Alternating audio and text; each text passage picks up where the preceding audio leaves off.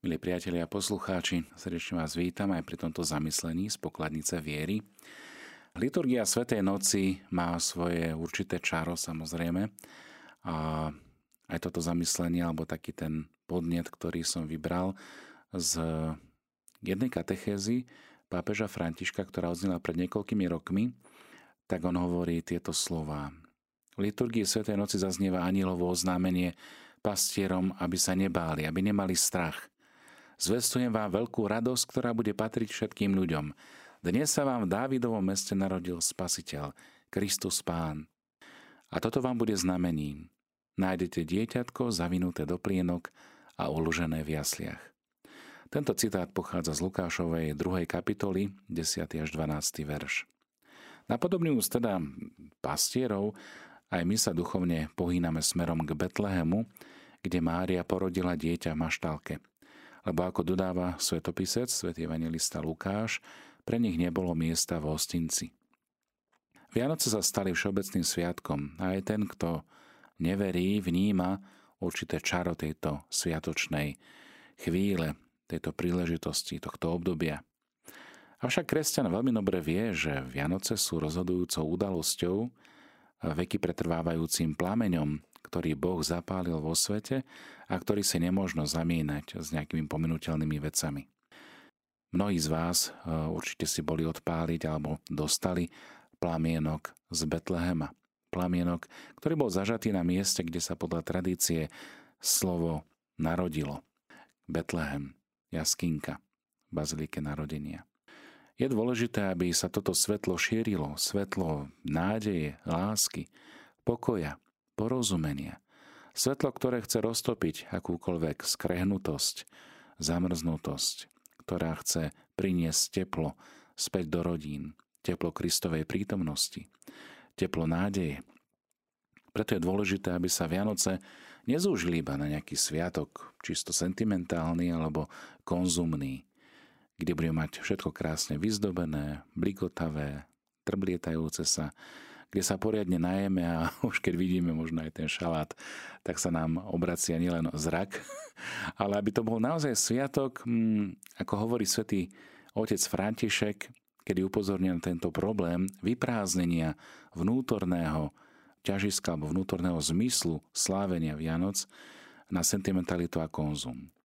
Upozorňuje na tento problém so zdôraznením, že konzumizmus už skoro som chcel povedať, že komunizmus, ale však to je skoro podobné, sa nám zmocnil Vianoc. To vnímanie Sviatko Vianoc aj v čase komunizmu bolo iné eh, v rodinách, ktoré boli veriace a iné bolo možno v rodinách presvedčených ateistov. Nie.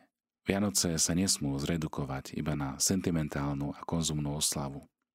Aj keď to vidíme všade naokolo. Pre nás, kresťanov, je to veľmi dôležitý sviatok. Sviatok, kde sa naplňajú prislúbenia, že príde Mesiáš, Boží syn. Sviatok, ktorý je bohatý nielen na darčeky a blahoželania, ale ktorý je bohatý na hlboko prežívanú vieru. Vieru, ktorá aj napriek chudobe a nedostatku dokáže mať tú iskru, ktorá dokáže roznietiť tento plameň viery. Tiež je to sviatok ľudskosti, lebo tam si uvedomujeme, tú Božiu blízkosť práve skrze ľudskosť. Preto je nevyhnutné postaviť hranicu určitej svetskej mentalite, ktorá je neschopná postrehnúť žiariace jadro našej viery, ktorým je zjavenie, tajomstvo. Slovo sa stáva telom a prebýva medzi nami. A my sme uverili v jeho slávu, slávu, ako má od Otca jednorodený syn, plný milosti a pravdy, ako čítame v známom prologu Jána. Jánovho Evanília. A toto je, hovorí svätý otec František, jadro Vianoc, ba viac, je to pravda Vianoc. Nie nejakej inej pravdy o Vianociach. Vianoce nás pozývajú zamyslieť sa na jednej strane nad dramatickosťou dejín, v ktorých ľudia zranení hriechom nepretržite hľadajú pravdu, hľadajú mm, vykúpenie a milosrdenstvo, no na strane druhej nad dobrotou Boha, ktorý nám prišiel v ústrety, ktorý kráča v ústrety človeku. On chce komunikovať pravdu, chce komunikovať lásku, chce komunikovať nádej. Nádej, ktorá zachraňuje a dáva nám aj účasť na svojom priateľstve, na svojom boskom živote. Toto je milostivý čas, toto je milostivý dar, je to rídza milosť bez našich zásluhy.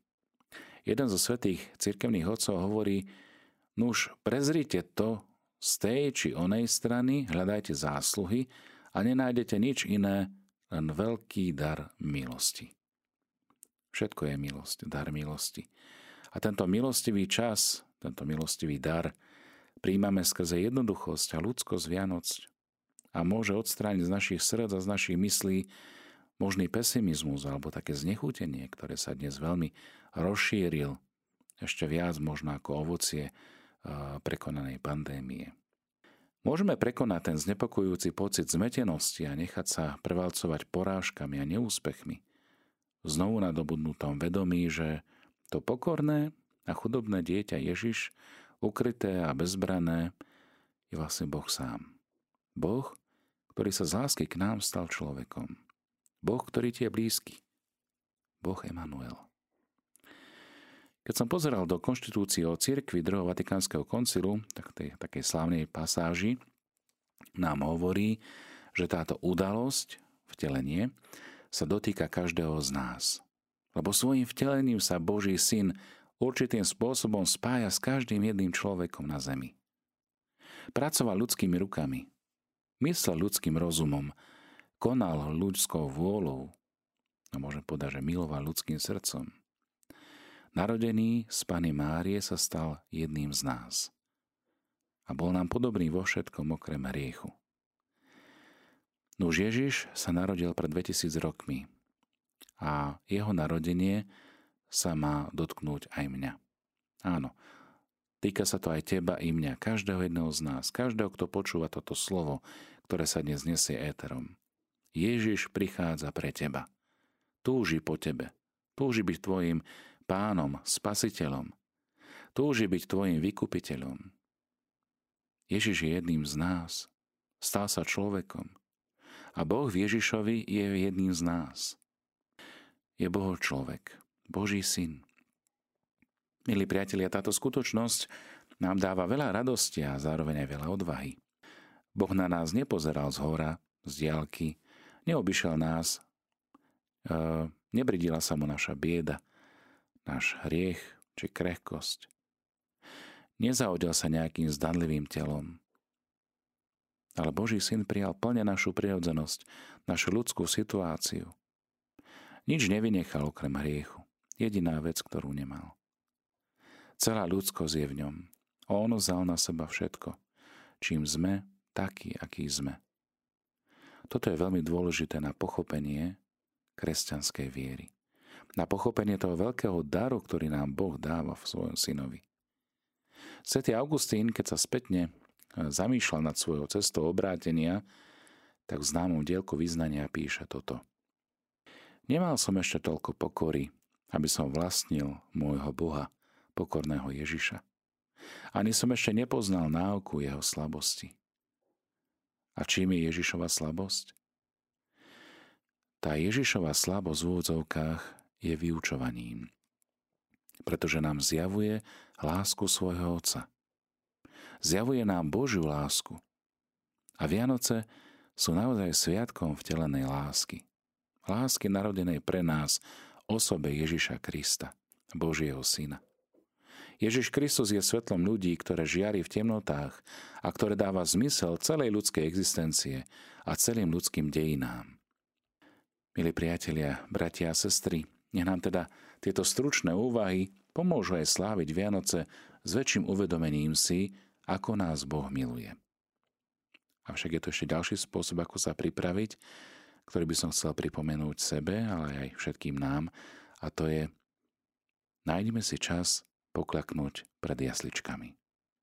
Poklaknúť pred trónom kráľa nebies a stať sa tak súčasťou tej scenérie, narodenia, Vianoc, možno v tej pozícii, ako sa nachádzame. Či si muž alebo žena, otec alebo matka, detko alebo babka. Každý máme miesto v Betleheme nášho života. Milí priatelia, prečo vianočné jasličky vyvolávajú taký údiv a prečo sa nás tak hlboko dotýkajú. Svetý otec František, keď napísal list hmm, o Admirabile Signum, myslím, že sa volá, tak sa tak zamýšľa nad eh, Betlehemom, nad tou tradíciou, ktorá pochádza až ku svetému Františkovi z Asisi.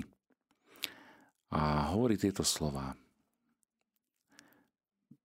Jasličky nám ukazujú nežnosť, ukazujú ale aj drsnosť. Poprvé, pretože nám ukazujú, ukazujú, ukazujú nežnú Božiu lásku, kedy sa stvoriteľ znížil, aby pozdvihol našu maličkosť. Dar života v celom svojom tajomstve sa stáva ešte obdivuhodnejšie, keď si uvedomíme, že syn Pany Márie je prameňom, ale aj pokrmom všetkého života. Lebo Ježišovi nám Otec daroval brata, ktorý prichádza, aby nás hľadal vždy, keď sme zmetení alebo stratení. Je to brat a verný priateľ, ktorý stojí vždy po našom boku. Dal nám svojho syna Ježiša, ktorý nám odpúšťa, ktorý nás oslobodzuje od našich hriechov, ktorý nás objíma, keď padáme pod ťarchou svojich rozhodnutí. A keď v našich domoch staviame vianočné jasličky alebo Betlehem, pomáha nám to nanovo prežiť históriu toho, čo sa skutočne stalo v Betleheme. Samozrejme, evanília zostávajú našim prameňom a zdrojom pochopenia aj uvažovania na touto udalosťou. Lebo je zobrazenie v jasličkách nám zároveň pomáha predstaviť si tú scénu. Dotýka sa našich srdc a dáva nám vstúpiť do deň spásy ako súčasníkom udalosti. Udalosti, ktorá je živá, ktorá je skutočná na celej širokej palete, či už toho historického alebo kultúrneho kontextu. Preto od počiatkov vlastne tradície stavania Betlémov nás táto scéna narodenia urobí takým osobitným spôsobom nás pozýva cítiť a dotýkať sa tej chudoby, ktorú Boží syn vzal na seba pri vtelení.